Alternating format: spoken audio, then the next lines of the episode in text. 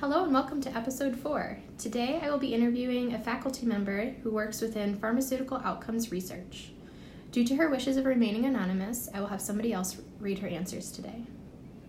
What is your point of view on the mental health stigma in healthcare in the healthcare field?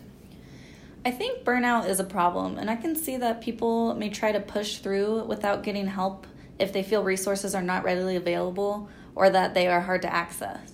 People feeling isolated only makes it worse, so having access to other people in a similar situation could help. How do you think we can take the first steps into breaking mental health stigma in the healthcare field?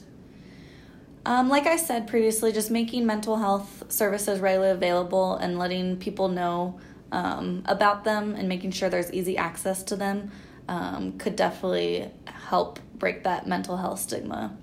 Um, also, just starting to talk about mental health more often could help as well.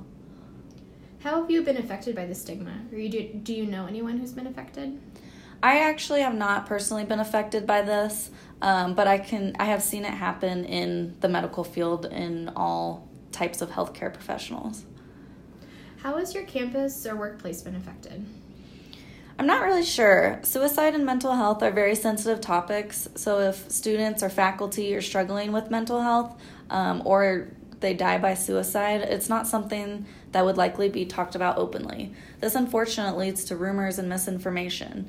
But on the flip side is break is breaking confidentiality. If mental health and suicide become topics that people are more willing and open willingly and open to talk about, it could break down the stigma and the barriers. Do you feel that there is a mental health stigma in your field or workplace?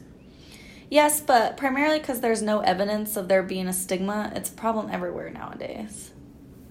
Thank you so much for talking to me. Thanks.